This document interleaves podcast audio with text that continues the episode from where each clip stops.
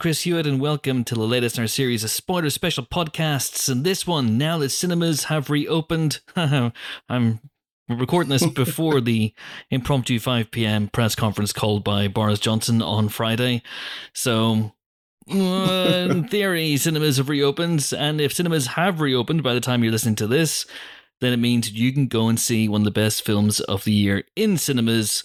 It is Darius Marder's Sound of Metal, fantastic drama about a drummer in a metal band or metal duo, if you will, who loses his hearing suddenly and shockingly and struggles to come to terms with that. Uh, fantastic performances, Oscar nominated by Riz Ahmed, and Paul Raci, and Olivia Cooke's fantastic in the movie as well, as is Matthew Amalric. It's a wonderful, wonderful movie. It is weirdly only Darius Marder's second film, and it comes some years after his first, which was a documentary called Loot. It's which is also I think on Amazon Prime, as indeed is Sound of Metal. So if you fancy checking that out, then you can do a Darius Marder double bill. Very very exciting stuff. It's great great film. I love this movie to bits, and I'm delighted that joining me for this podcast to talk about it, talk about Sound of Metal, are two colleagues of such lethal cunning we have Helen O'Hara Hello. and Amon Warmann. Hello. How are you both? Good. Yeah, you know, Good. That's the spirit. That'll show the old Dunkirk spirit. Up and at him. We'll fight them on the beaches and all that sort of stuff. well, yeah. if I have a minute, we'll see. But before we get into this movie, and you can just hear them, they're jumping at the bit. They're jumping at the bit to talk about the sound of metal. Love this movie. It is a great movie. It's great awesome movie. movie. And why did they? I just called it the sound of metal. That's how much I love it. Uh, it's called Sound of Metal. hills are alive. with the sound of metal. Very serious conversation about a very serious movie, by the way. Uh, you're about to hear my interview with the film's writer director Darius Marder. He is an amazing talker. I don't know if you've heard him before. He's been on the Empire podcast uh, before, and this guy can talk and talk and talk, which is the sort of thing I love on these supported specials. So we get right into it pretty much from the off. We get into the the movie's ending, the you know the movie's beginning, how he shaped it, how he sculpted it, how he sculpted the journey of Ruben, the character played in the movie by Riz Ahmed. I had an absolute blast talking to Darius uh, about this movie. He was extraordinarily generous with his time, despite the fact that he was about to head to the airport to fly to England, to fly to London actually, to shoot something. So I want to thank him for being so generous with his time and with his answers. He's an incredible talker, which meant that I barely got through half of my questions, but you know, maybe another time. I should also point out as well that he has his own microphone. He had a lapel mic, which he very generously and graciously offered to use. So now and again, that was rubbing on his shirt. So you'll hear a little rustling from him every now and again, but hopefully it won't be too distracting. Anyway, oh, I should also point out as well that there is a little overlap with an excerpt of this that I put into the regular pod a couple of weeks ago, but not too much. Maybe a couple of minutes, maybe four to five minutes at most. Otherwise, the rest of it is all brand new spoiler special material. So here it is me talking to Darius Marder. Do please enjoy. We're delighted to be joined on this very, very special Sound of Metal podcast by the film's writer and director, Darius Marder. How are you, sir? I'm very well. I'm very well. It's nice to see you. I always like to start these things with the big question on everybody's lips after they've seen Sound of Metal, and it is overwhelmingly Blackgammon. Where did that band name come from? well, I made um, Riz and Olivia came up with that name, and we we did a lot of work. You know what's interesting, Chris? Mhm. You know, I have done so many interviews, so many interviews, and nobody's asked me that. I just realized as you asked it, I was like, that's a question I haven't answered, which is strange. You would think that would have come up. See, uh, is, does that make me a genius? I think it does.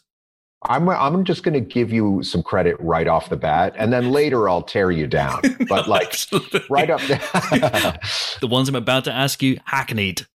yes, exactly. I'm gonna I'm gonna look back at this as the one moment that we had a fresh question. No, I'm kidding. No, the the uh, Blackgammon Blackgammon was this process of you know ba- basically building up the whole relationship, the entire backstory of of Ruben and Lou, which I really put to Riz and Olivia. We we spent a lot of time talking about their their past and how they met. And we they came to this idea that they would play you know they met in recovery and that they would play um, backgammon together. And then riz who who's very much into puns had this whole idea that their band was a name that really annoyed lou you know like she she would get like lovingly annoyed at his puns but also it was a play on you know uh on their on their act on the actual forming of their connection which was very much mired in pain. Yes. Um so it was the it was the game that they played that connected them and kind of pulled them out of this kind of spiraling darkness. And they actually had in that airstream they have a blackgammon game built in between the two seats if you ever find Ah. like yourself you know so actually we have like you know and it's just their their little like silly thing that they do on the road where they'll stop and play a a, a backgammon game but uh yeah it's it's it was really fun to come to it and they they batted around all sorts of things but you know i also you know had a kind of rule with them that if if something in if something came i wasn't going to get in the way of it you know i was going to support that kind of exploration and that journey and that's that's what came up So, in, in terms of the, the writing process, I know this was a long writing process for, for your, your and your brother Abraham. And in terms of that backstory, forming that backstory for, for Ruben and Lou, how difficult was that? Because within that backstory is Lou's relationship with her father, who is, of course, rich and could easily have paid for if things had been different, Ruben's surgery. Uh, within that, of course, is then the the impetus for Ruben to go to Paris at the end of the movie. How much of that came organically? How much of that did you have to to really work for in terms of setting that up? man we really had to work for that you know the forming of the character of lou took a long long time and my brother and i spent we actually probably wrote more pages on lou than ruben um, it was so important that that engine of the story and that kind of connection to each other made some sense and was interesting and was really really kind of humming as an as a kind of a story engine. And so that a lot of things informed that final choice to to dig into that particular backstory for lou um, and it, it was a fascinating journey to get there i mean we we wrote we wrote so many pages of Lou before we got there, but we found this wonderful inspiration in her father. And uh, that kind of, I think we found, uh, we really drew from our own grandfather, actually, and a Mhm. relationship with, um, uh, it- which had nothing to do with wealth. He wasn't wealthy at all, but it had to do with creative, kind of manic intensity and and the relationship of two artists that Lou was the product of uh, of of that relationship, and she she had to kind of she fled with her mother. Her mother kind of pulled her out of that in a moment of trauma when she was quite young. And when I say trauma, it was it was dr- maybe more drama than trauma Mhm. um, for her mother. But she was pulled away from her father, and her mother ended up um, taking her own life. Um, but but you know when she took her own life there was the suggestion of maybe wanting lou to come with her you know again none of this is on the page but it's all very well understood. So and this was this was this came actually from a uh, the story of a person i know who who had experienced this. And what i noticed and was really fascinated with and and really moved by is the way in which when when a when something happens like that you when you have a kind of narcissist for a mother and you're an only daughter you you struggle with the ability to be alive you know how do i how can i be on this earth and i think that's entirely what lou is dealing with is how how am i allowed to be on this earth um, Hmm. and music the playing of music on the stage for her was that was the place she was allowed to be, but it was also almost an exorcism. She was wearing the dress that her mother wore when she died. It was this very, very dark and cathartic experience every night, but it was her trying to work her way through that pain Hmm. and that and that paradox Hmm. of of how you how you can live when um, you, you when you are the survivor and she didn't really feel like she should be allowed to live so that's why she's a cutter you know she's trying to feel she's trying to feel that life. And it was interesting how much specific backstory we built for lou and how much never explicitly hits the page. Um, but i i always feel i always feel it you know it's all there. And her father was very much like a serge gainsbourg kind of a uh, a creation and and kind of riffing on that riffing on um I don't like that word riffing, but like I, Mm. I actually met Charlotte Gainsbourg and found my uh, years, years back and found myself thinking about that family family dynamic a lot. Hmm. And and and slowly this permeation of French culture became like the one culture that really felt like felt right for this character, which is to say, you know, French culture is kind of unlike any like who would be that kind of magnetic persona of a father that would you know for lou it, it couldn't be that she had a rich dad and she could call him and get money. This was the last place on earth she wanted to go. Mhm. you know and that's a, that was in earlier drafts. We had much more exploration of that moment. We just it was even in the draft. We just cut it down ultimately but that was the last place on earth she wanted to go. That was the place that she was hiding from with ruben you know is Yeah. going is dealing with her father is Yeah. dealing with her past at all you know and so that that became this wonderful uh, crossroads for both of them i mean and that's i i actually wrote that whole story going back my brother and i going back to europe because it was as interesting you know uh, psychologically It's fascinating as well because obviously the film locks us. I, I'm not sure. I've seen it a, f- a few times now, but I'm not sure that there's a scene in which Ruben's not present. So I, I, I obviously- isn't. yeah. It's, so we're we're locked into his POV from the first shot to the last shot. But did you explore at any point? Did you consider uh, going off and seeing what happened? What was, what was happening to Lou? It's whenever we whenever we see her at the be- at the end of the film, it's such a marked change from when we've last when we last saw her in the film.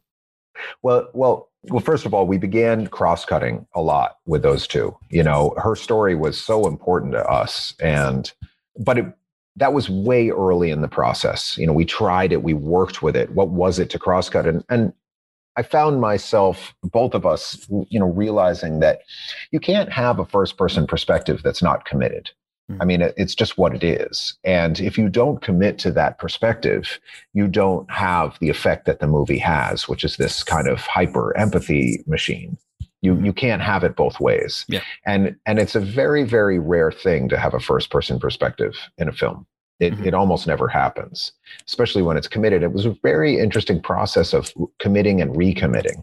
You know, because the the temptation to to move the camera even subtly toward Lou as the focal point it was Mm. so great all the time. You kind of want to you want that relief you know in in a story or a movie you want to just go oh god can i just go to the b plot or can i just cross cut?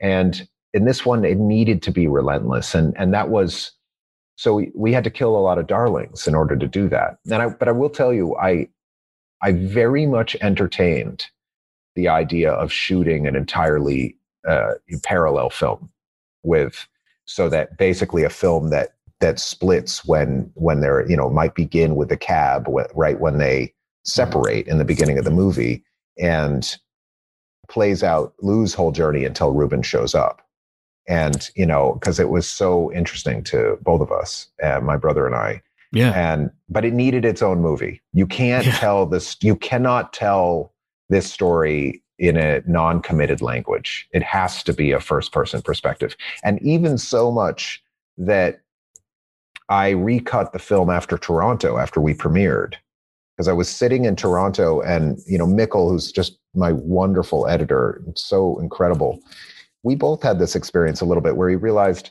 there were a couple moments in the film that slightly deviated you know where you were slightly in lou's perspective. Mm. and it really hurt the movie.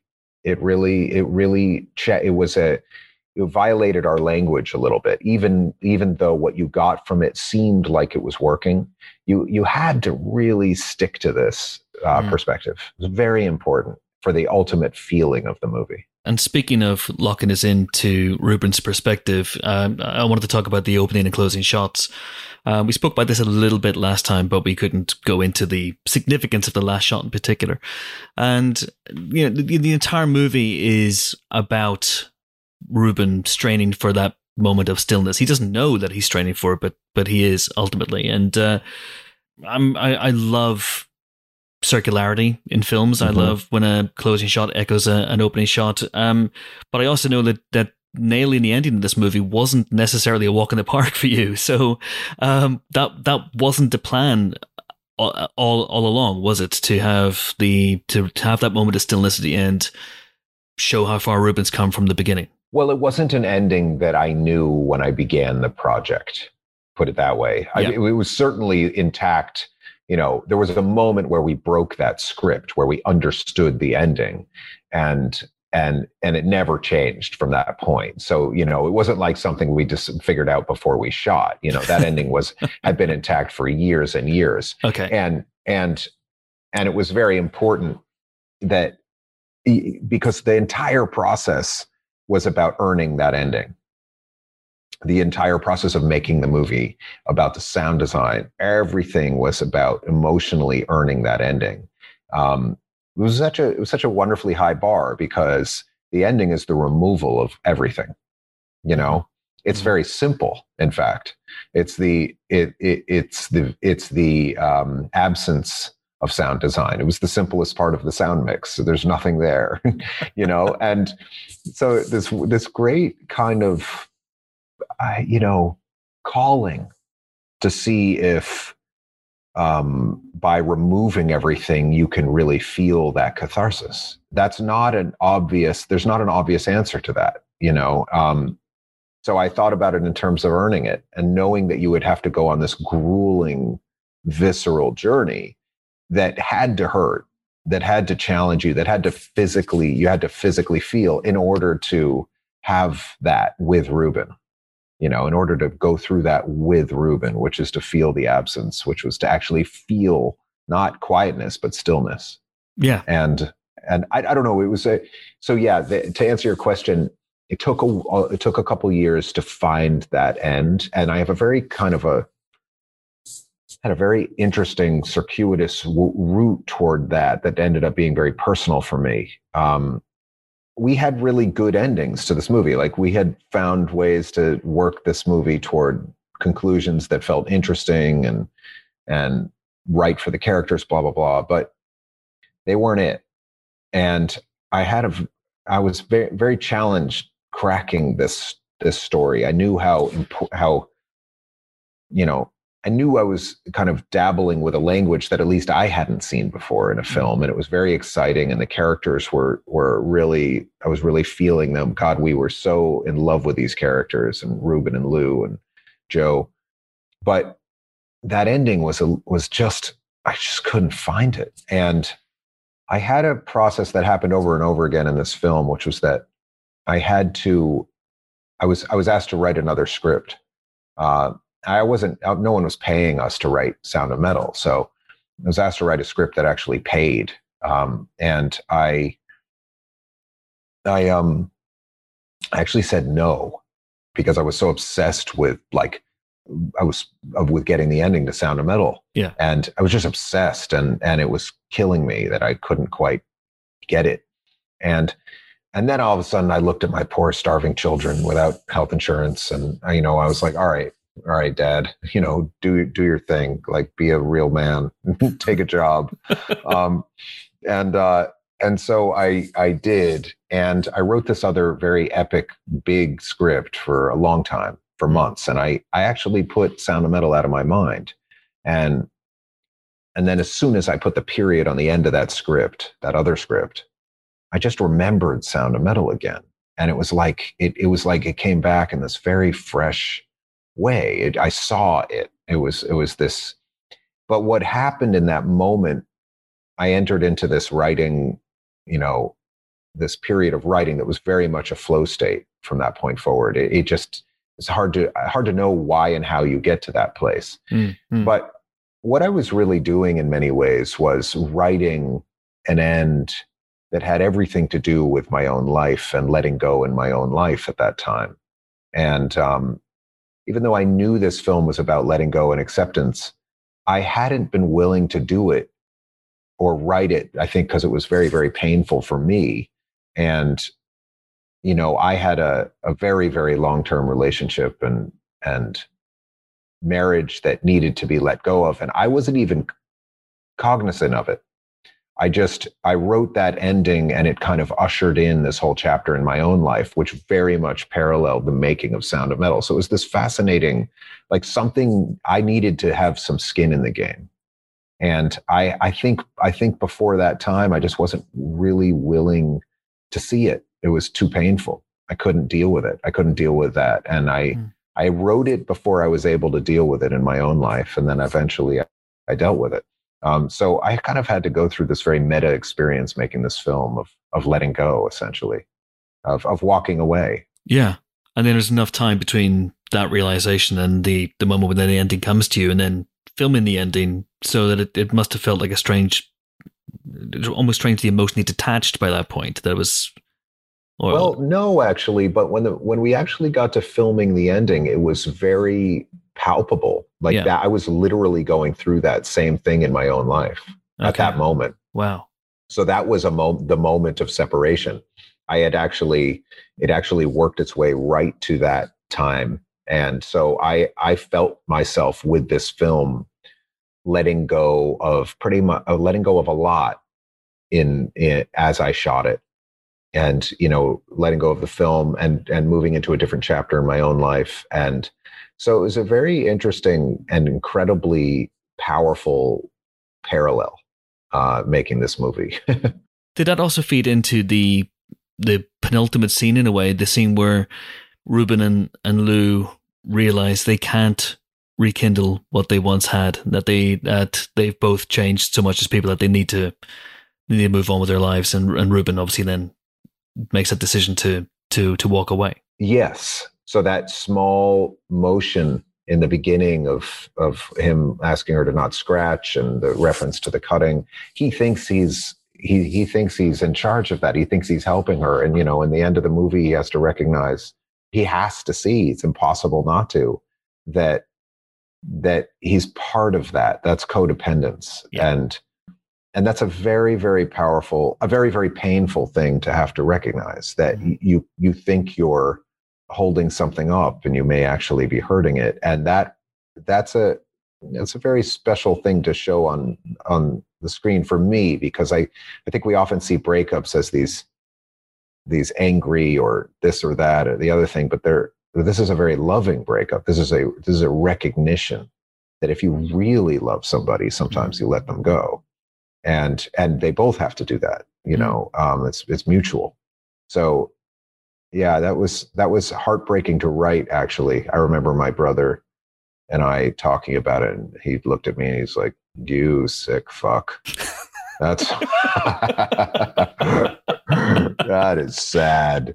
Um, it's really sad. But but to get back to your your question about the opening and the closing of the movie, mm-hmm. it's really exciting to work with that cinematic language which was about you know the opening frame and the closing frame in the movie are almost identical frames. Um, he's sitting at a kit at the end. He's sitting on a bench, but they're very much similar frames. And you know, in the beginning, of course, he's surrounded by feedback, uh, noise, the sound of metal, little uh, literal metal, and and um, not literal, but the you know the music metal, yeah. um, and uh, you know feedback and darkness and apprehension and uh, and power, you know, and and intensity, and this feeling of expectation, this feeling of what's coming, this kind of lust and thirst, and, and looking to her. That whole opening scene is is is about them them as a couple. It's not so much about a concert. It's really like a scene between a couple, and but but you're but in that opening shot, you actually hear before you see. You hear the sound, you hear the feedback, and then the image comes up you hear before you see. So it's the inverse of the end of the movie. It's a, literally a mirror of it.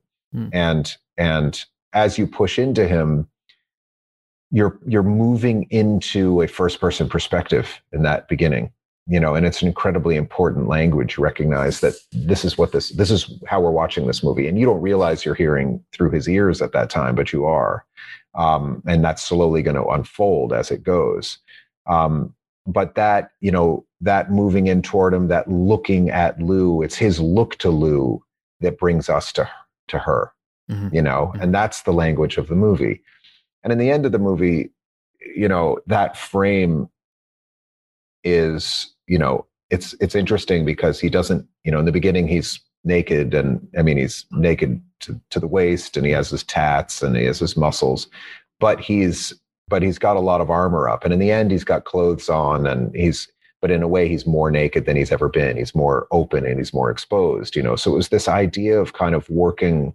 toward that that kind of um, shedding of identity you know? Yeah. and and bring you know literally bringing him to that to that light. And you know the it, it's that sound that you hear the feedback you hear in the beginning of the movie is actually reflected in the feedback you hear at the end in the same frame so the the actual uh, the actual cinematic mirroring or circle like you called it is is happening sonically as well as visually. So that mm. last sound of the bells that's feeding back in his ears, the sound of those metal bells, are the sound that he's been kind of trying to get to the whole movie is very much a similar sonic frequency as he's in in the beginning.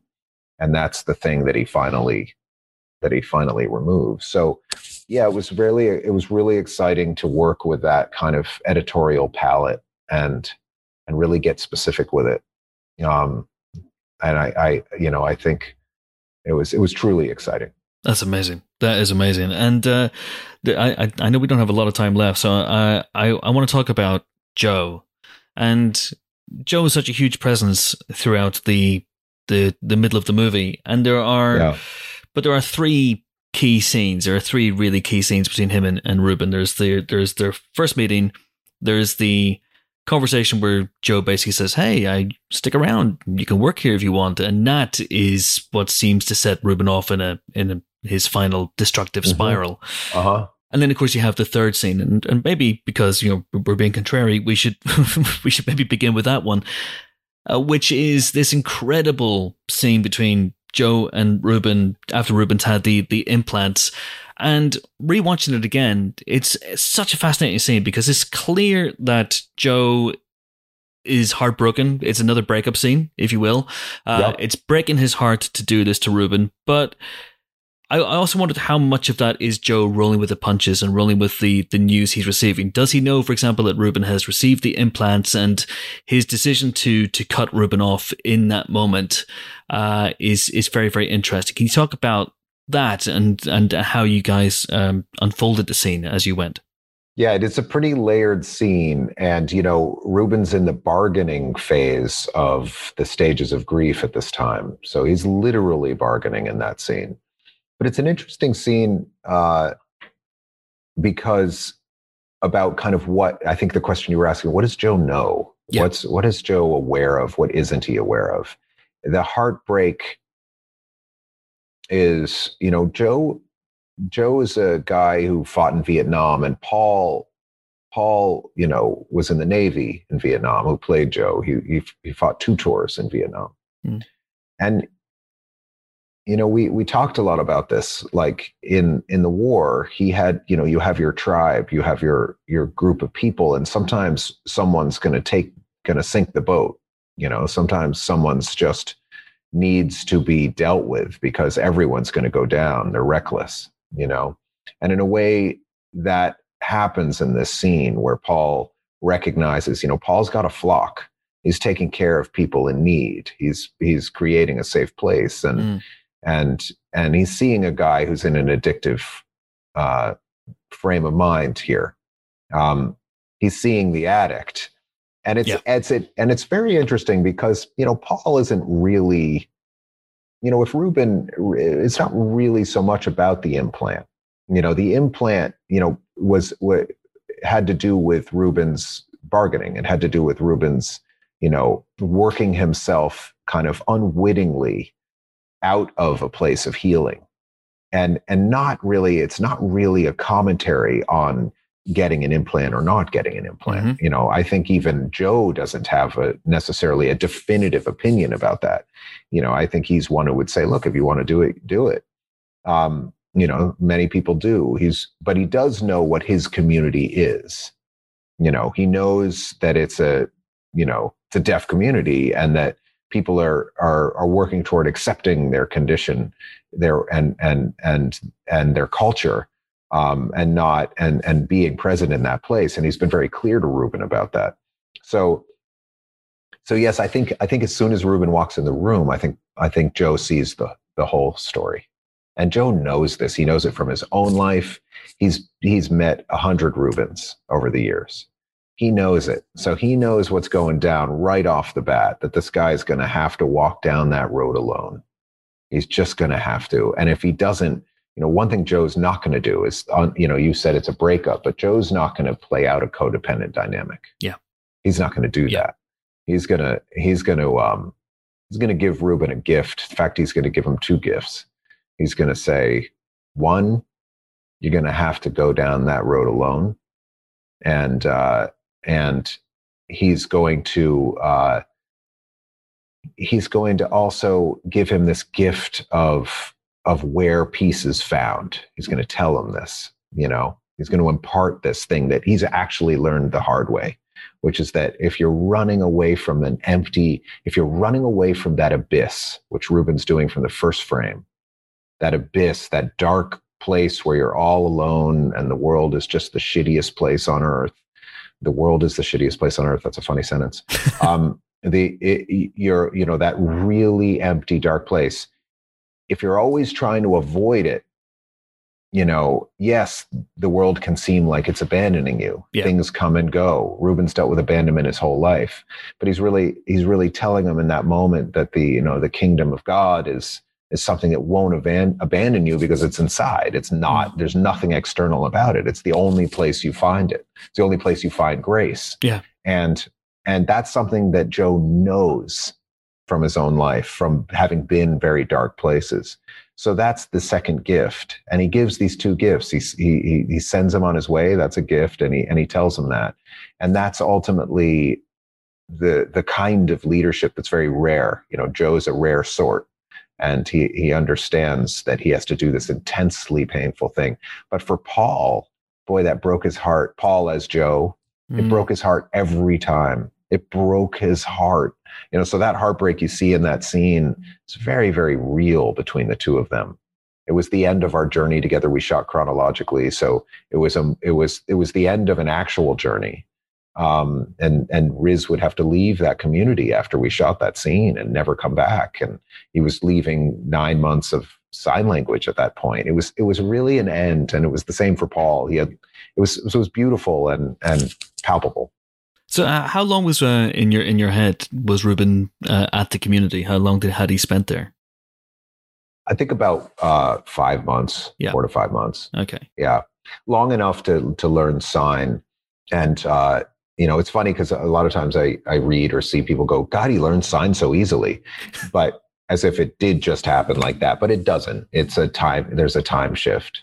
I always call those like the deer hunter cuts where you're just in another moment in time and you you you have to figure it out. Uh, I think we've got about five minutes left, uh, so I'm just going to shoot around to do a couple of uh, pivotal moments, and uh, one of those is the moment that Ruben really begins to lose his hearing at the merchandise stall uh, pre-gig. I, again, this must be something that you you and Abraham toyed with for so long.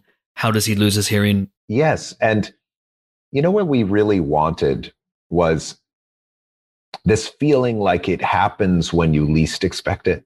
You should be in the ordinary world longer.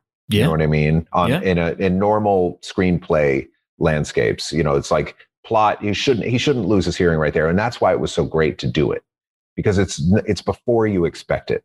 And then on top of that, you have a merch table scene, which is like utterly kind of gritty and real and innocuous like just a moment in your in the realm not not like a a huge setup where you see it coming, but something where you're just thrown into this super real moment that is that reflects what they do every day and it happens and it and you just have to go what what, what happened to my movie? You know this is what i'm doing. And part of that's because the plot point of losing your his hearing isn't actually the plot.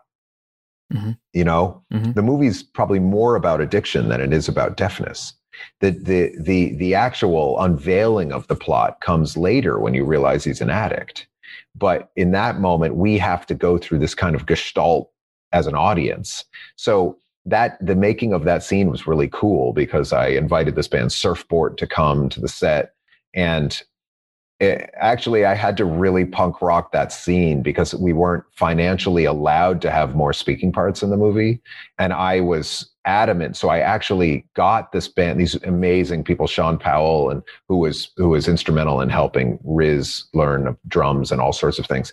This great kind of uh, band Surfbort i got them. I, on train no one even knew they were coming to that to the set that day. And i really pissed off everyone and i apologized to my producers but i kind of had to do it which is like we shot we shot it and they and i and just let her rip and all of a sudden they're talking and we've screwed our entire budget. And um, but i needed it to be this kind of raw and it's interesting that to play wildly with that scene because it's such a pivotal scene in the movie. Mm. but it needed to be wild. That scene needed to just be like wild and raw and feel real and gritty and alive. And it did while we were shooting. I was just i just loved shooting that scene even though everyone i could hear people freaking out. what the fuck is going on you know? I could hear it happening and i knew it was going to be this major fallout after and it's not it wasn't even fair to anybody but i just had to do it because that scene had to feel like that. It was exciting scene to shoot. And chris i've never told that particularly either Oh, amazing, amazing! Thank you so much. And uh, I've got, to, I've got to. Um, I, I do want to finish off talking very, very quickly about those other two pivotal scenes with, with Joe as well. But talking of the sound design and the, the moment where where Ruben loses his hearing brings me to the the scene where his his implants are activated, and you know you're plunging the audience and Ruben into this incredible soundscape and it's dizzying and scary and alien and uncomfortable and I wanted to ask about that scene, how you and Riz navigated your way through that, and also have you had any pushback from from the the medical community about the depiction of how implants Ye- sound in this yes movie? i have. No not about how they sound. Okay, not about more about the process. Um, and i admittedly you know i'm i'm very aware of the process. It's a very com- complicated process of getting implants and we don't go into that because we're not a documentary about cochlear implants but you know but i do recognize there's certain things like implants being covered by insurance and it's and it's definitively spoken that they're not and i think there's things in the film that i've gotten some pushback from the audiology community about that which i i really respect and appreciate and you know Mhm. it's it's there was a lot of research done on this movie but you know it doesn't it doesn't show the full whole process. It it needs to it's a movie you know um and you know sometimes i joke like how does he get to europe? He gets on a plane and he gets tickets and he puts his bags in an overhead compartment but you don't see any of that either and you you know what happens. Um but anyway but i do understand you know um Yeah. the but the implant scene oh what a what a what a wonderful scene to work towards shooting. I was so excited about the scene and i had a very very clear idea about how that should sound. And turned out to be extraordinarily heavily lifting to work to get that sound to what it ended up being. Mm. but the emotional process one of the questions you asked is what did what did riz and i do leading up to that? And because Mm. we shot chronologically we were really moving through this movie in you know as an experience. And riz had hearing implant he had he had actual implants that he wore throughout this movie that blocked sound.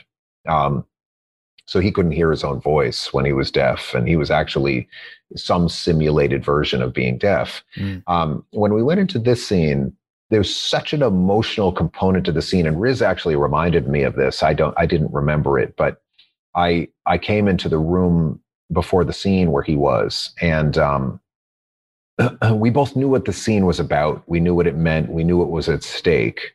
And i and he had explained that i just came in and i looked at him and we sat there and we kind of looked at each other for a little while and then I got up and left.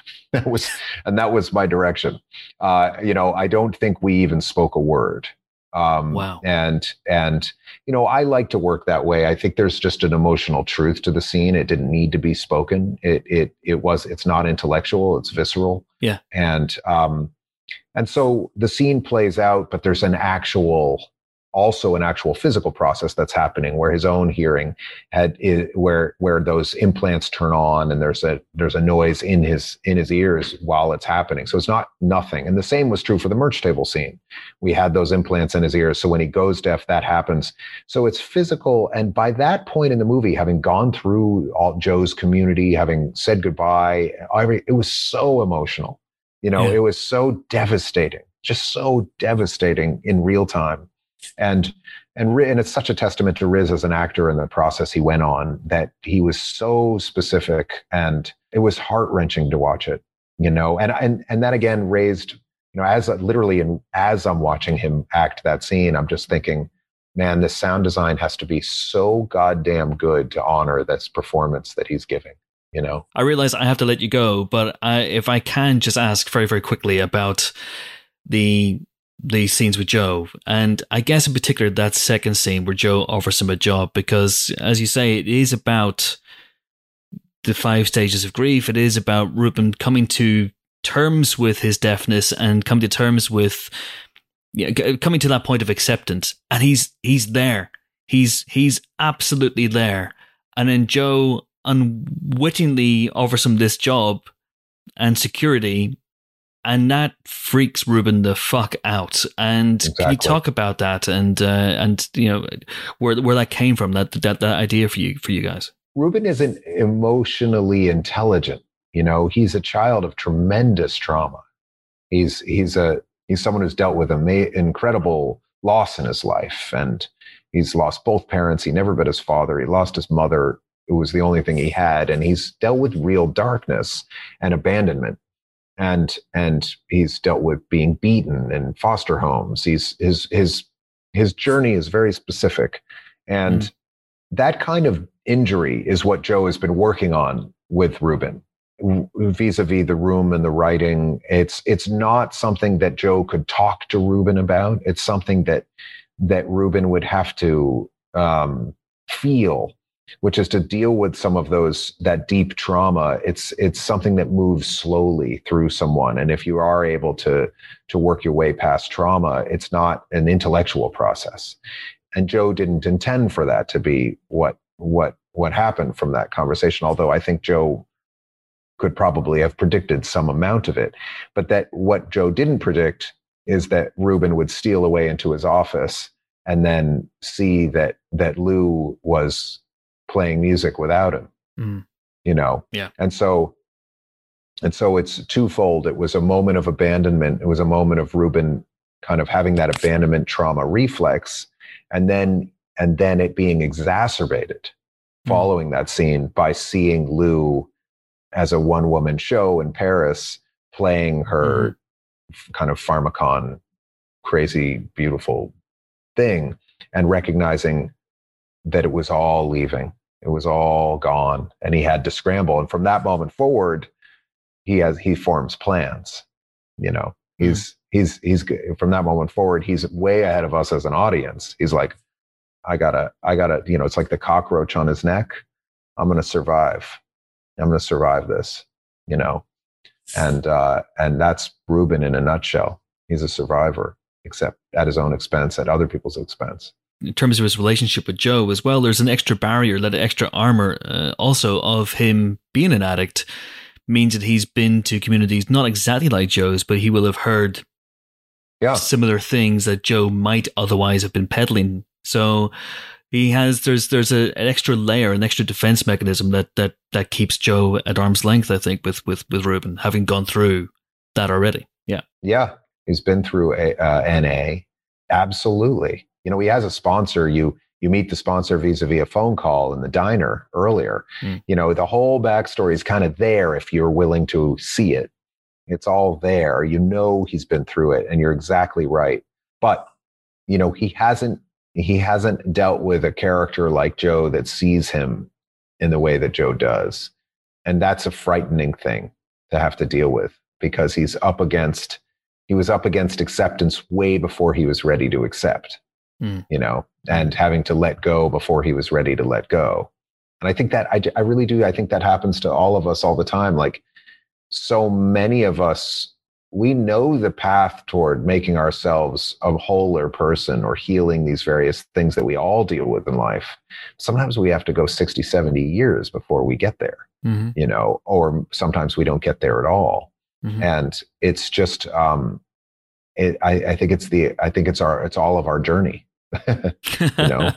indeed, indeed. And uh, listen, that's a, an excellent note on which to end. Uh, Darius, it's been an absolute pleasure. But if I made you miss your flight, I would never forgive myself. And also, you would send me a massive, massive bill. So uh, I'm going to let you go. But it's been it's been an absolute blast. Thank you so Such much, sir. pleasure, Chris. Nice to see you again. Uh, likewise, and I'm so glad that I asked you a question you legitimately had not been asked before asking loads of questions that you have been asked ad infinitum. shockingly, shockingly, it's interesting that I haven't been asked that, but uh, I appreciate that. And um, and you know, it was a great interview. So thank you, Oh, brother. Bless you. Thank you very much indeed. And uh, safe right. flight. Cheers, Darius. Take care. Thank you. Bye bye. Bye. All right, so that was Darius Marder, and now it is time for us uh, giggling idiots to talk about Sound of Metal, uh, film with not a lot of levity, so there may not be a lot of giggling uh, during this part. But uh, what did we make of the movie overall? First of all, let's, let's start in general terms before we drill down into some of the key scenes and the key moments from the film. Uh, for me, this is one of the films of the year. I was Mhm. delighted to see it win a couple of Oscars. Um, I think this is a meticulously assembled movie. Uh, and I, I love the fact that it is touching and moving without being sentimental. What about you guys? Hundred percent, yeah, absolutely agree with that. I, I think it's just it's brilliantly paced, and and I think it's it's layered enough that it feels meaty and uh, you know deals with universal and very specific issues all at the same time, but it never feels. You know, it feels very focused on this individual story. It doesn't feel like it's waffling or casting about for what it wants to say at any point but it also feels like this individual story has a lot to tell kind of all of us. And i, I thought so i thought that was a, that was a brilliant brilliant through line um, that you have with Ruben's character and the the different and sort of overlapping challenges he faces i think is something that you know everybody can kind of relate to. You know, I'm not a rock drummer. I'm not a recovering addict. Uh, Mhm. I, I have not so far had any major issues with my hearing, but that overlapping of everything coming at once, of, you know, one part of your life falls apart and then everything else threatens to come down with it. That is something that I think anybody can relate to. And, and, you know, so while it's incredibly specific and incredibly educational, I think, for many of us in those specific things. I think it's also really important in just just portraying one man's life brilliantly. Yeah. Yeah. Uh, in addition to the fact that Riz Ahmed is an acting god, Mhm. I think the two biggest things I came away from this film thinking is one, having a greater appreciation for the gift of hearing, but also having a greater, a much greater appreciation for the deaf community and how enriching that is. Um, I also just love how not cliche the film is on practically every level. Just on one level, like his girlfriend never leaves him. That could have been an easy decision that they could have made. That never happens. And there's so many other things that I'm sure we're going to get into more detail on, but Yeah. just all the way through, Mm. it makes the hard choice rather than taking the easy way out. Yeah. And that's Yeah. impressive. Absolutely. And and there's so many you're you're 100% right on that. There's there's so many moments where they could have gone for the easy thing of, you know, oh, he can't afford the surgery he wants Mhm. and that's what stymies him and it's like no he, he can just about do it it's a struggle and they don't make light of that but he can Mhm. do it but the question is really not just can he afford it it's also is that actually the solution and is that actually the problem that he has and i think Mhm. so that the film just keeps um shifting your I don't know expectations, perception. Yeah, exactly, and uh, and uh, in a way that I thought was was super super clever. Yeah, I really like that. I really like the way that it, it skirts. You know, we've seen movies like this a, a- a million times before, uh, and as as Darius Marder said in the interview, it's it's it's essentially about an addict. It's it's not really about a guy who loses his hearing, uh, although- although obviously it is. But Mm. it's basically the fact that you know the the addictions And the fact that he's an addict is what really drives Ruben and his behavior and the things that he attaches emotion to and attaches importance to. And we've seen a million movies like this before where someone goes into a community like this or a, or a therapy group like this and they're reluctant and resistant at first. And then gradually the guy breaks them down. The mentor with a heart of gold manages to break them down and you know, they embrace that part of themselves that they've been really struggling to embrace and everyone goes home happy. And this movie doesn't do that. And it is really interesting to me how Ruben pushes back against what would normally be the movie convention, the, the happy ending, mm-hmm. which is I, uh, I, he's learned ASL, he's beginning to embrace his deafness, and another movie, a lesser movie perhaps, would would have the happy clappy ending where he is fully in one with that community and one with mm-hmm. Joe's community, and he and he lives there happy into the rest of his days. He it doesn't. He doesn't do that. He's very restless. He pushes back against that. Uh, he runs from the possibility of happiness and gets the implants. He rejects essentially the teachings of the group and Joe's teachings, and you know that is a really interesting and bold decision. Obviously, ultimately, it ends with him embracing that side of himself, the deaf side of himself, how much of the ending is about him accepting that moment of stillness and how much of it is about him just turning off this noise in his head that's there 24 um, 7 is perhaps something we can we can debate. But i really like the way that it, it, the movie pushes and pushes into those interesting and uncomfortable areas that a, a, a more sentimental movie uh, wouldn't even have gone there.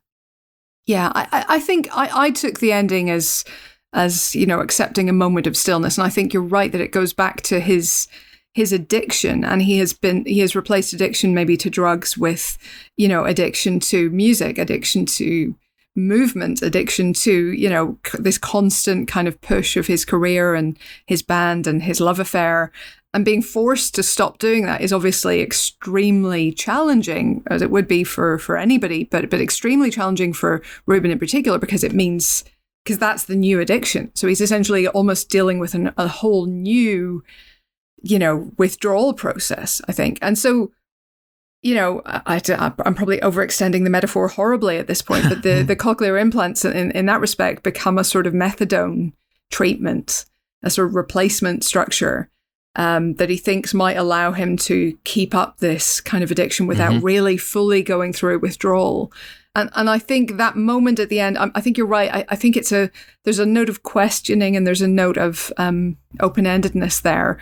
But I think it's it's a beginning of an acceptance of, at the very least, a middle way. At the very yeah. least, accepting that this will not solve everything and everything will not go back to normal even if he's going to keep trying and keep struggling on and keep trying to find some way to continue drumming or whatever else i think mm. i think at the very least he's he's accepted that it won't be quite like it was and i think at most he has accepted you know that that door might be closed now and, and he needs to figure out this new way which yeah. might include yeah. the implant still because i think there is an adjustment period which he's mm-hmm. clearly still in i mean i think the film pretty much tells us he has not yet adjusted mm but it but it leaves that it leaves it open it leaves him on a journey but at least accepting that he's on a journey and he can't just kind of shortcut his way around it i think mm-hmm.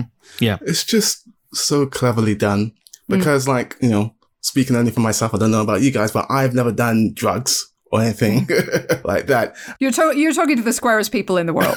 yeah, I, have done Pro Plus and I've done Anadin Extra, and that is legitimately about as much as I've ever done. I had two paracetamol the other week when I had my uh, my jab. So yeah, living dangerously. um, but like typically when we're talking about addiction in movies, that's the sort of thing we're talking about. So mm.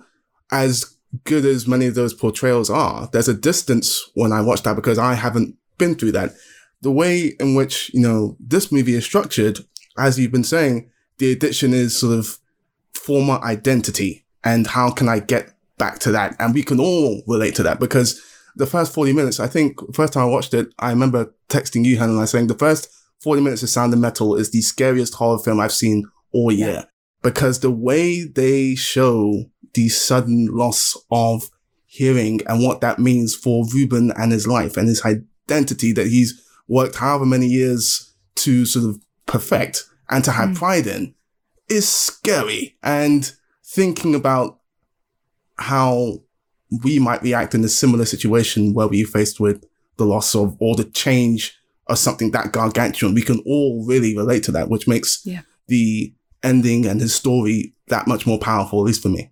Yeah, as Darius Marder said in the interview, it's about you know it, the the film is essentially about depicting the five stages, the uh, the Kubler Ross stages of grief, um, which I can never remember. Denial, acceptance, bargaining. I'm not sure those are quite in. I'm pretty sure acceptance comes a little bit later in the process. Yeah, Uh, Where- where does I the think- is there denial, Is that- despair, anger, bargaining, bargaining, anger, acceptance? I should look this up, shouldn't I? I should, should. I should. I should try and remember this. This is like, uh, genuinely, th- this is like Henry the six, Henry the Eighth's six wives. I can never remember. You know that died, beheaded, divorced. Divorce, beheaded, injury at work. um, divorce, beheaded, died. Divorce, beheaded, outlived. Okay, Jeez. but I, I, I'll never remember that. So um, it's pointless me even trying to remember. but yes, so it's about the it, those early. You're absolutely right. Those early stages of uh, Ruben losing his hearing are terrifying. I'd love to double bill this with Whiplash for the most Mm, that'd be a good one. anxiety-inducing drummer double bill. Was it uh, Spinal Tap where the drummer kept uh, Yeah, drummers. exploding? keep- Yeah, drummers keep exploding or just dying in in well, there you go. There's there's ways. your slightly more uplifting. Triple no, bill. wait, triple bill. Yeah. yeah. Drummers, man, they have a hard time of it.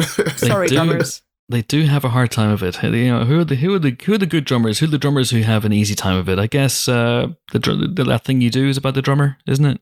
That's true. He gets the girl. He gets the girl in the end, so it's all good. It's all good. Uh, but anyway, yeah, the first forty minutes or so is that I love the fact that it way it happens so in such an offhand manner. Uh, and we should talk about the sound design of this movie because should they, they won an Oscar for it. But it's it's it's absolutely incredible. You know, I I am not hard of hearing. I'm not deaf. I'm not hearing impaired. Um, but I think this movie gives you an incredible insight into what it would be like for someone who loses his hearing in the way that that Ruben does. Um, you know, the the muffled conversation, the half heard sentences. The I I just love the way this thing is designed. Yeah, they Yeah. set that up so well as well because the openings of five, ten minutes or so are Ruben doing little things uh, around his uh, trailer home, and you know we see sort of how much sound impacts his world beyond just drumming. And then Yeah. when it happens, you know all all of that, and they they, they, sh- they show you that routine again, and it's just completely different. It's interesting. Um, I want to see this film in the cinema, but the first time I watched this, I watched this on my computer and I watched it with headphones. And this is one of the rare, rare films that I would say, if you can, at some point watch it with headphones because it gave me an even greater appreciation for the sound design, seeing what they were doing sort of intimately wearing headphones. I'm, I'm intrigued to sort of see it in the cinema to compare and contrast those things. Um, Mhm. but right now I've only, only have the headphone experience and that was superb. Um, Hmm. but it's just with, with the sound, n- not, not only with the sound, but with what they did with the subtitles and what they didn't do with the subtitles, all of that brings you into Ruben's headspace in a really effective way, in a really innovative, creative way that we I'm, I haven't seen in a movie do before. Yeah, it's phenomenal. It's phenomenally done and so subtly done. And then also it has those moments of just shock and kind of, as, as Amon says, horror. Um, when you realize the extent of the damage and the you know the extent the damage he's doing himself as well, especially when he goes in to to, to record another show and you're just like, no, oh, please don't. The oh way my heart sank. oh, Oh, I was like, why are you doing this? This is- yeah, this is bad. that Yeah. would be denial, I guess. Yeah. Absolutely. So, so let me ask you. I, I, Darius Marder is such a, a wonderful conversationalist that I didn't get to ask him a lot of my questions, and uh, two of the questions I didn't get to ask him. One of which was about the opening shot of the movie. So the opening shot of the movie, uh, we we talked about it. We talked about it in great detail, but I didn't ask this specific question. I'm going to ask you guys. See what you think. Mhm. So the opening shot of the movie is obviously Riz as Ruben at the drum kit, uh, waiting for Lou to kick in with the with that so so catchy Christmas number one song uh, of of theirs. For me, I've seen this movie a, a few times now, and every time I hear it, it feels like he's his hearing's already going in that moment. Mm. She sounds muffled and faded in the, and in the distance. Now, is that? Do you think that's because he is so focused on what he's doing that he's not really attuned to her yet, or do you think that is foreshadowing of the hearing loss? I took it weirdly as as almost both. So the first time I watched it, I assumed that this was us just focused on him and just really, really focused in. So you see this sometimes. It's kind of a movie technique where you are only hearing what is immediate to the person mm-hmm. you're seeing on screen. Everything else is faded into the background. They are about to go and do their thing, whatever it is. And and so when I first watched it, that's that's how I kind of saw it. Mm. And it was only later thinking about it, I thought, oh, hang on. That could actually literally have been what he was hearing at that moment. Um, and so I didn't. I thought it was really is a is a really subtle way of introducing the hearing loss in, in a in a strange sense because I, what I took as a filmmaking technique could actually be his reality at that moment. Interesting. I'll be definitely listening out for that when I watch it back. Uh, to me, I thought it was more of the focus on Ruben and Ruben alone and Ruben being in the zone and, you know, getting ready to come in and do his thing with the drums. I didn't sort of read it uh, as anything more than that. Um, but yeah, what you said just, mm. what you just said very much intrigues me. I'll be looking out for that for sure. It is wild. I guess when you go to a gig like that, when it's so loud, what you know, mm. what's the loudest gig you've ever been to? For example, if you're close to the speakers, it can do that to your hearing. It can make you feel a little bit like you're underwater. It can make you feel like you're being almost drowned in sound. Hey, that's a good name for a website. We should we should do something like that. uh, is that something you guys have ever experienced? Uh, what's the loudest gig you've ever been to? Ah, uh, uh, I've been surprised. Like you know, if you don't feel it in your breastbone, are you really at a gig? Really, you know? um, I mean, I haven't been to many sort of like. Well, I haven't been to. I can think of any kind of thrash metal gigs in tiny clubs. Blackgammon's probably, not really your kind of cup of tea, is it? It's not. I'm not massively a metalhead. I like a little bit of you know pop poppier metal, I suppose, now and again on my running playlists. A little bit of McBusted. You would describe that as pop metal? Pop metal. Listen, I've seen McBusted live. Uh, those guys were rocking. I'm, I'm literally thinking like Rage Against the Machine, like oh yeah, Enter yeah. Sandman, I was also thinking like, about that. Yeah, obviously. Yeah, sure. Yeah, okay. Yeah. Um, Sorry. yeah. Um, Whoops! There goes my indie credibility.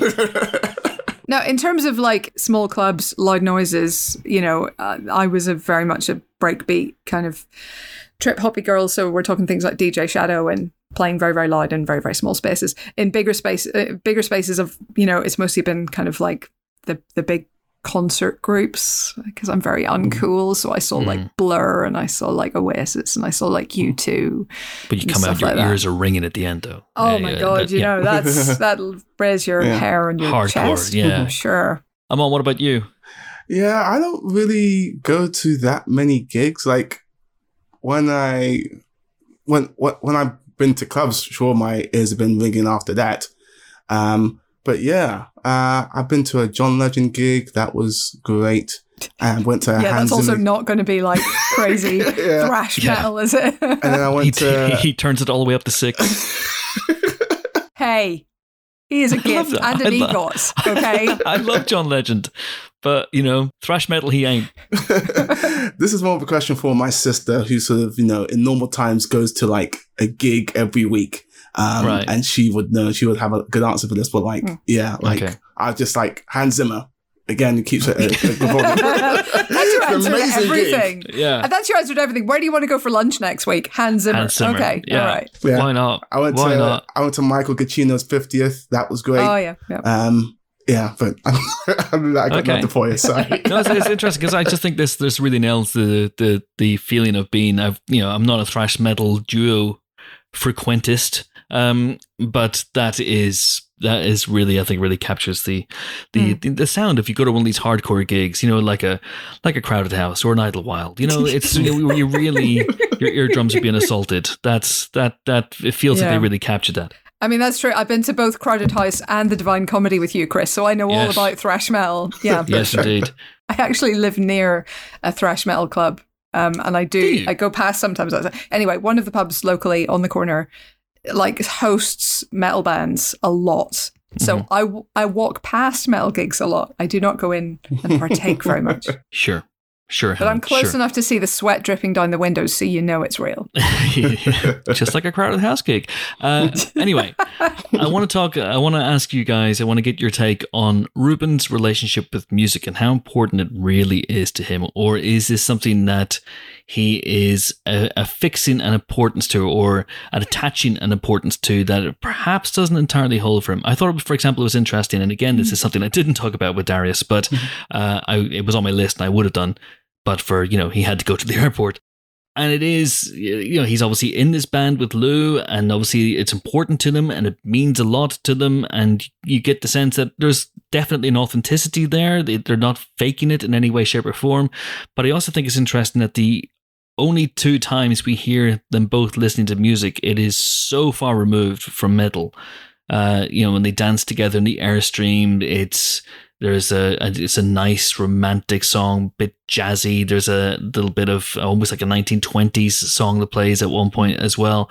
So I'm wondering how much of it, how much of that identity that he's constructed for himself, that he's hanging so much of his hat on, is a little bit of a fabrication built maybe to try and stave, you know, the demons of addiction from, uh, you know, keep him at the at the door a little bit and how much of it is actually because he doesn't seem to be missing the music is what I'm saying. You know, when he's when he's at Joe's community, there are things that he misses. He misses intensely Lou. And obviously I think one of the things that triggers him and makes him get the implants is that shot of her performing on her own. And he clearly misses the buzz of being in a band and he clearly misses the buzz of being with Lou. But how much does he miss the music? That's the interesting thing to me.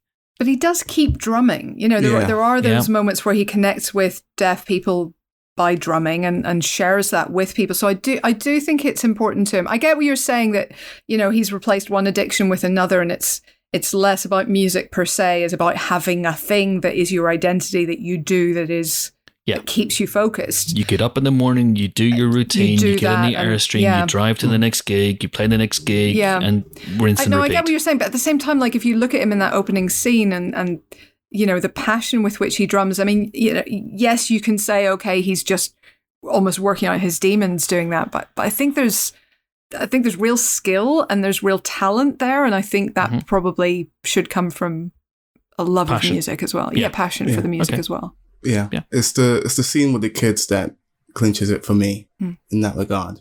Um, and then the opening scene as well, that that opening shot. And for me, I think the thing which I felt watching that was like the the pride he takes in being where he is, being being able to do this at such a high level. Um, and even though obviously we don't see it, there's a lot of man hours that went into him getting to that place. Mhm. Um, uh, and I think part of the thing which I took from when he uh, sort of started playing with those kids and teaching them how to drum in a sense was that he misses being able to do that to his fullest self. Um, so yeah. no, fair enough, fair enough. I, would, uh, I don't, I, I think he obviously loves music, clearly. Mm. Just something I was in, intrigued to get your take on it, and I, I wish I'd got Darius Marder's take as well. Uh, he probably would have told me I was an idiot and hung up the interview and never spoken to us again. But anyway, so let's talk about some of the others, the other scenes and relationships in the movie. There are, I guess, there are two key relationships in the film. There's Ruben and Lou, and then that is replaced for the second half of the movie by Ruben and Joe. Although the relationship between Ruben and Ruben may be the most important relationship of them all.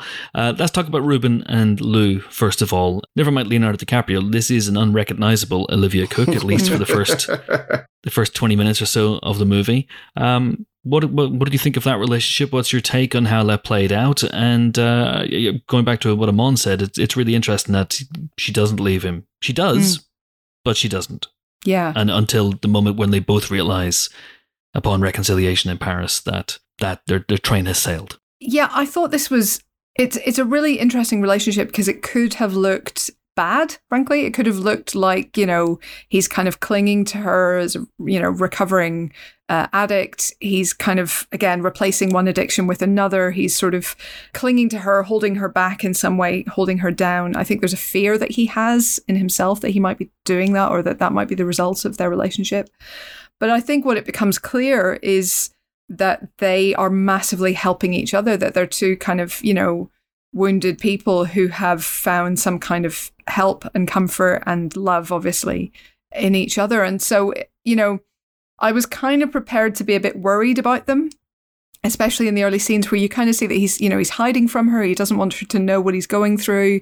Obviously because he is older than her and you know i was kind of ready for a, a weird power dynamic or something like that. But you don't get that. You you do get quite an equal quite a healthy relationship between two unhealthy people who are trying their best and mm-hmm. you know helping each other as best they can because they care about each other desperately.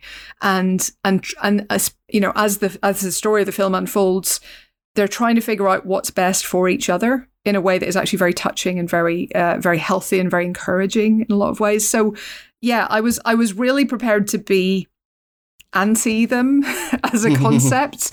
and again, you know, in the sort of the cliched version of this film, I think it would be an, a less healthy relationship. I think it would be more troubling. Um, and I think, yes, there would be a breakup uh, at a much earlier stage. Um, and the fact that none of those things are the case, I think speaks to, again, just the the subtlety going on here and the and the quality of the filmmaking and acting. It's just grown up and mature. And I love that about it. At every turn, as soon as she finds out on the phone to her sponsor, how can we help him canceling the tour despite his protest? Um, you know, just as Helen said, always trying to sort of do the right thing uh, for each other. And there are so many other films where that would not have been the case. Um, so it's just nice to see. It's almost like to a point where you, you watch so many films, you, you, you trained yourself to, you know, sort of predict what may or may not happen with certain relationships. And, you know, we, we, we've seen, uh, that film where they break up, where the, where, where she continues to tour regardless, uh, where she tries to come back and she has moved on. And the film is better for not going that route and mm. uh, actually sort of looking at everything in a mature way. I just really appreciated that. Yeah. Yeah, there's there's an element of that uh, towards the end that you would be expecting the movie, uh, a different movie. You, you'd be expecting a different movie to have Lou have moved on in some way. Yeah. And she has moved on. She's transformed by the time he sees her again in Paris, but mm. then again, so has he. Mm-hmm. Um, but that moment, you you another movie might have had her in a, in a relationship, or might have had that meeting between the two of them being somewhat antagonistic. Mm-hmm. I thought it was really interesting, really bold the way they that Marder and uh, and Riz Ahmed and Olivia Cooke play that that last scene between the two of them where they know that they still love each other intensely and they're they're you know, but they're not right for each other, yeah. and that he brings out an anxiety in her and just the thought of going back and and hitting the road again and this is how I read it anyway. Yeah. The the thought of going back and hitting the road again and going through all that stuff, especially with his implants, mm-hmm. just an, an impossible dream. And she begins to absentmindedly scratch at her cutting scars. Yeah. And that's when they both realize, I think, that it can't be. It can't be. And there's a there's a wisdom and a maturity, as you say, Amon, and, and uh, to, to to that acceptance and to that moment of that's the moment that allows him, I think, then to realize that okay, it's time for me to move on, and have the emotional maturity to begin to lean into that moment of of stillness and serenity at the yeah. end, for, and for the first time, for the first time yeah. as well, because he talks. Mm-hmm. Uh, there's that conversation in the uh, in the diner when she calls up his sponsor Hector, and he's on the phone, and you know he's being belligerent and angry and lashing out as you might expect, and he says something about you're always telling me, you know. He, he says something about serenity in that moment, and you get a sense that he's never really experienced serenity, not truly. That his version of serenity might be the version that's on stage for him at the beginning, where, but it's still it's it's a very uncertain. It, it's a very uncertain serenity. It's it, it's not built in anything. It, it's not a serene moment of serenity. Yeah, basically, yeah. it's it's mm-hmm. you know he's he's agitated and fidgety, and you know the music is muscular and driving and undermining his emotions in that way where he is at the end is a true moment of serenity for perhaps the first time in his life, and mm. it's about you know getting to, getting to that point. That last conversation with him and Lou allows him to get to that point. Is my hmm. long-winded yeah. and crappy round the, the houses way of saying that. I, I agree. I think, uh, like I was saying, like I think they're both kind of wounded, and I think they have mm. been keeping each other afloat and giving each other comfort, but they have not necessarily been sort of recovering from those wounds in a way that they actually end up able to do apart. And I think that's the awful realization that they they come to at the end that they they are now doing better individually or can do better individually a you know uh, in the years to come despite the fact that they love each other and they would you know all things Mm. being equal probably have stayed together so so i think it's um it, it is a very very mature realization uh, and you know to not cling to the past and not cling to something that you know enabled you to keep going but maybe didn't enable you to heal or to move forward or whatever else It's just it's really interesting because you know Ruben's decision to try for that. I've I've I've read and I've listened to um, some interviews about this film and how people sort of feel about Ruben's character and some of the decisions he makes. And to me, whilst I get that some of the decisions he makes are unlikable, it's very very understandable yeah. why he's going the way he's going because like I know this is speaking for myself um and just in this lockdown period as a whole sometimes being alone with your own thoughts is terrifying. And when you sort of lose your hearing there's going to be a lot more of that in your life. And you know the uh, Paul Raci's character is constantly telling them like just like you know be still be at peace you know write stuff down be with yourself and he's sort of at least in the early going he really struggles with that Mhm. um, which is again, I think another reason why he's sort of longing for that previous life where he didn't have to do that as much and where he sort of, you know, had that identity which he's forged over how many, however many years. So yeah, I, I just, I just loved it the, the way that they sort of chart that journey. Um, Mm. And, you know, Riz Ahmed, we haven't actually sort of spoken to, about him much, but he is just incredible. Yeah. Just the, the, the physical acting is so impressive. And you, when, when you sort of add this movie to Mogul Mowgli, uh, which he did earlier, uh, or which, which, which he did fairly recently, which is another film where Mhm. um, it's an autoimmune disease. He, suff- he suffers the loss of sort of a bodily function. Um, the guy's just on another level right now. Yeah. Uh, he's always been talented, but going back to back between those films is, is very special. Yeah. Yeah, so I mean, they're so similar on paper in terms of you know, musician Mm. suddenly faces loss of everything following you know the strike of of you know a bodily problem, and yet completely distinct, completely distinct characters, Right. completely distinct challenges, completely distinct worlds. You know, it's he's phenomenal. He's a phenomenally gifted actor. He's tremendous in this. And I think, you know, he obviously was nominated for an Oscar for it. Mhm. Rightly, Uh, absolutely rightly. There's something about his performance here which is really interesting in that he doesn't get the histrionics very much. Hmm. You know, Ruben is such an uh, insular, inward-looking character. There's really only there's a little outburst in the diner with with the sponsor Hector when he's just you know he's railing and raging against the diagnosis, and there's the scene in the airstream when he's decided not to take Joe's offer initially, and he and Lou wakes up and he's smashing everything down. But otherwise, this is a a, a movie shorn of those big emotional breakdown scenes, Hmm. and you know, for him to also hint to to avoid all that, but also hint at the inner turmoil of of Ruben is an incredible performance, Yeah. and. Uh, you know, and it was filmed chronologically, I think, which probably helped as well. But Hmm. it's uh, it's it's a performance that's really, really full of of soul and humanity for me. just things like the, the the the fear that he feels when confronted with an empty room and a chair and a table and a, a piece of paper to write on you know and, and the fact that he just he can't can't abide that stillness. He can't abide that lack of stimulation. He's dependent on mm-hmm. something distracting him from himself. But he doesn't say that. You just get that from him from his face from his body from you know his acting. He's he's incredible in this I think you talk about the lack of histrionics. And I think that's why I think my favorite scene of this movie is when he's just come back to the compound after having get after after, after having gotten the implants, Mm-hmm. and he's talking to Joe about sort of you know his decision about uh you know going to look for Lou and you know going back to his old life. In another film, um, you know, you would get that uh, you, you would get that speech in histrionics in, in a much more emotional way, but he is very sort of calm and collected when he's telling Joe this. And then on the flip side of that, Paul Raci is also incredible. Um, the hurt on his face and in his voice as he's replying, as he's taking in this decision, is just so powerful and effectively done. And it's more powerful and effective for the fact that both of them are without histrionics, Mhm. uh, which I just loved.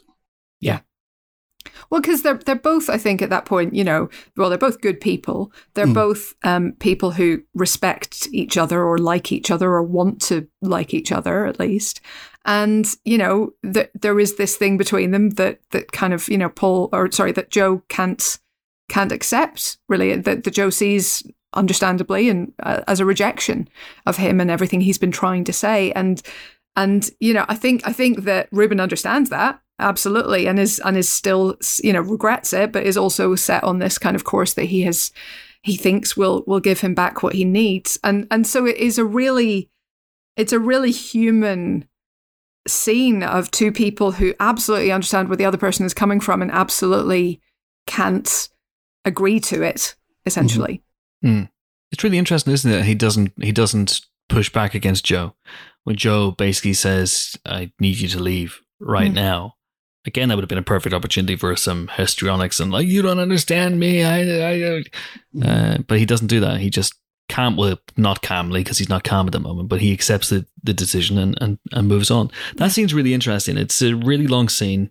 Paul Raci is heartbreaking in it. Mm. Uh, and Joe's decision is a very complex one, I would say, and it's it's it's grounded in a in a sense of possibly even betrayal a little bit that he Yeah. feels a little bit insulted by the fact that Ruben is denigrating his deafness by rushing out and getting these implants at the first opportunity. He he's looking out, of course, for his brethren. He's looking out for his community as well, and he's makes he makes a very very good point. How do you think they would feel if, after embracing Ruben as one of their own, uh, bring him into their community, and all of a sudden he turns up with these implants, which is basically saying it's an it, it could be seen as insulting. It could be seen Yeah. as saying Mm. your deafness is does not make you a complete person.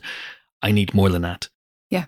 But he also says things like in the in that in that sequence he does talk about life being cruel, and then you could argue that that his decision is cruel. That he is turfing Ruben out on the street. So there's there's a real there's multiple layers going on here. Yeah, I, I think take? cruel is is a bit harsh, um, ironically, uh, or non-ironically. um, I, I think I think it is sort of tough love. It is very much having having a rule that you stick to, and I think that is something that Ruben understands from his experience. He's clearly been through sort of you know twelve steps, AA, everything else, or NA, I guess, Narcotics Anonymous. So he he I think he understands that need to have rules that define your community, that define yourself. And and I think that I think that's the kind of the tragedy of the scene is I think that they both understand exactly where the other is coming from, but they can't accept that. I think, you know, Joe is absolutely right in in that he has been trying to tell Ruben this entire time that, you know, there is a deaf culture that he can be part of, that he is now invited into, that has been welcoming him with open arms, and that this appears to be a betrayal of that welcome, of that, of that acceptance, of that chance for a new start. So there is a sense of pride in that culture. There is a sense of you know uh, d- defensiveness, if you like, of that culture. Um, but there's also a sense of you know, as I say, tough love or or protectiveness um, going on here. That he has to stick to his rules, no matter how much he might like Ruben on a personal level, which I think he does. And I think, you know, that the same in reverse. I think Ruben understands that. He has, he appreciates that he has been welcomed. He appreciates that Joe has his rules, and yet he cannot at that moment abide by them. He can't. He can't accept that you know that this is his life and that that, that is enough um, at that moment. And I think maybe after the film ends, maybe maybe he comes to a different conclusion. I don't know, but but but yeah, Mhm. for me, the tragedy of the scene is that they each understand each other completely, but that doesn't mean that they can accept the other's choice. Makes me intrigued to see. I mean, this film does not need it, but it makes me intrigued to see what a sequel to this film might look like. Uh, but I think in that scene, just the needs of the many outweigh the needs of the Mm. few or the one. Or the one, uh, in that scene. And, uh, you know, Joe quite likely has to look out for his community. Yeah. Uh, which, given what Ruben has done, Ruben can no longer be a part of. It's very understandable from all parties. So, that's just that's fanfic this for for a second do you think he uh do you think he now leans into this moment of stillness he never turns the implants back on goes back reconciles with joe ends up working in the community Or what do you think? What do you think is next for our Ruben? I mean, people do. Uh, you know, and and have very fulfilled and, and full lives as a result. I think also that you know, th- as we say, there may be a way to to keep working on the implants to to find some kind of middle ground where he doesn't have 100% hearing, but he also has maybe enough to get by in the hearing world, but also, you know, continues growing his appreciation of, of the deaf community and deaf culture. Mm-hmm. There might be some kind of middle way there for him. Because I worry about him a little bit. Because he's, yeah, I, I don't, what's he going to do for a living? How's he going to make money? He's in mm. Paris. What's, he doesn't speak the language. He holds no currency. Yeah, but like he's a hardworking guy. You know, we've seen that. He's an organized guy. We saw that just like literally in the scenes of him making breakfast. You know, this is a guy who pays attention to detail, who who works hard at stuff. He's already gotten himself so far. He's already come back from heroin addiction. This is a guy who can do stuff. I'm in weirdly, I'm not worried about him in that sense. I, I know he has spent all his money and, you know, burned some bridges and, you know, is currently in a bit of a hole for for cash and for everything else. But I just I I just trust to his desire to live. I suppose. Mm-hmm. I think mm-hmm. I'm not worried about that. I, I don't know quite where he ends up in in terms of between deaf culture and hearing culture, but I, I just feel mm-hmm. like wherever whatever he, he decides to do, he'll put him his whole self into it, and he will do it. That I agree with. I'm not sure if Joe takes him back because even if he, you know, discards the implants, that decision is not something you can ever take back. And if Joe, I mean, I'm not sure if Joe would tell the rest of his community why Ruben has left, but regardless, Joe would know. Um, I so feel like sure Joe would him take him back. If he decided to give know. up on the implants, I think he would. I think he's a, he seems like a merciful dude to me. Like, yeah, yeah. Maybe I'm being a bit know. utopian. I don't know. I just think like, I'm not even sure if Ruben would want to go back because while obviously he, you know, did end up really sort of making a place for himself in mm. the community. He was always sort of had a mind to, you know, yeah. the, the, the, implants never left his mind. Yeah. I think he mm. needs to figure out on his own a new identity outside of the community. I agree with that. Um, yeah. So I'm not sure exactly what that is. Again, sequel. Um, but, uh, but yeah, I would like to see it. Would watch. What would the sequel be called? Sounds of Metal or Sound of Metals? Two sound, two metal? metal? I don't know. We've got to retire this joke, have we? We've got to never, never, never. You'll take it from my cold dead hands. Um, sound of metal, electric boogaloo. but but I, I, I think you're right, Amon, that he would have to make a sort of new identity for himself and and figure I think that's clear from the from the whole story of the film that he has to figure out who he is without these crutches, without mm. the crutch of Lou, without the crutch of Joe. He needs to figure himself out completely on his own. Mm. Um, that said, I don't think I, th- I don't think Joe would leave him out were he to come back and say, I want to f- throw myself into this wholeheartedly this time. Last time I was holding back, this time I'm all in. I don't think mm. Joe would be the kind of person who turned somebody away who said that. But I'm not saying that's necessarily what happens. But but mm. I do think that the moment we leave him on is is a moment kind of caught between two worlds. And I think that's the path that he walks, at least in the short term, to figure out figure out exactly what is important to him and whether he needs these implants and and what he's willing to put up with you know if to to work with them and whether or not he'd be better off without them i feel like that's the moment he's in hmm. yeah anything else you want to talk about or if not we'll wrap it up well i, I would say just um, if people are like have been interested in the film i would you know I would learn more about deaf culture, and I know it's something that I've been trying to learn more about and educate myself on a little bit. There's a couple of people on Twitter who I follow who speak up for this regularly. So um, at Pity the Backseat mm-hmm. is one, and Charlotte Little at A Little Outlook is another, and they are both very, very um, keen, uh, very up on these issues. They follow all these issues and uh, will make you a bit more aware of it as well, which I think we could all do with being, because I think there's a lot of, you know, unconscious um, bias against deaf people and, and a failure to consider deaf people. And, um, you know, just little things like asking your local cinema if they have captioned screenings for deaf people, things like that. Might, we could probably all do and, and help out a little bit more. So, uh, so yeah, so just follow some deaf a- activists and um, let's try and change the world a bit and make it a bit easier. Yeah, I I just I love how well this is done in the award season. This is not the typical type of movie which is nominated for Best Picture. Um, but I love that uh, it has, you know, it's, it's, it's worthy of many more awards than just uh, sound design, which Yeah. obviously it's Yeah. extremely worthy of. Uh, but I, I just love how well this is done in the award season. It is very much deserved it. Yeah, absolutely. Indeed. Indeedly beedly, as they say. Uh, and I think on that note, that will be that for our Sound of Metal spoiler special. Hope you guys have enjoyed it. And thanks, of course, once again to Darius Marder for giving up so much of his time. As ever, thank you so much for subscribing. It really does mean a lot. Your support means a lot to us, especially in these difficult times. If you don't already listen to the regular Empire podcast, it's out every single Friday and is one heck of a listen. And I thoroughly recommend it. But anyway, enough of my prattling on. It is goodbye from my two colleagues of such lethal cunning squad cast names Rage Against the Silence, Amon Warmann. Peace. It is goodbye from Martyr 1, Helen O'Hara. Toodaloo. I see you didn't go for Lisbon and Mardar. I was genuinely very, very tempted to go for that. Um, yeah, I was. I was worried I couldn't type the Scottish accent properly. Lisbon a murder. And I mean, Murder One was, or sorry, Murder One was Yes. uh, all our introduction, or my introduction to Stanley Tucci. So right there, Oh, that's one of the greatest TV shows ever. Tooch. The Tooch. The Tooch. Do you remember he was the bad guy in season one? Oh, Was he? Oh. Well, or was he? That's the question. He's the guy who's on trial for murder, but did he do it? Who knows? I guess he did. Maybe. He did, didn't he? Yes, okay. I don't remember. Uh, well, Probably. There we go. This is not a Murder 1 spoiler special, although it sounds like we should do one because Helen can't remember a goddamn thing about that show. Oh God, so it'd be it was so quite good, a fun record. Uh, anyway, it is also goodbye for me. Always bet on Black Gammon. I'm off to smash a living shit out of a donut. Thanks for listening. See you next time. Bye.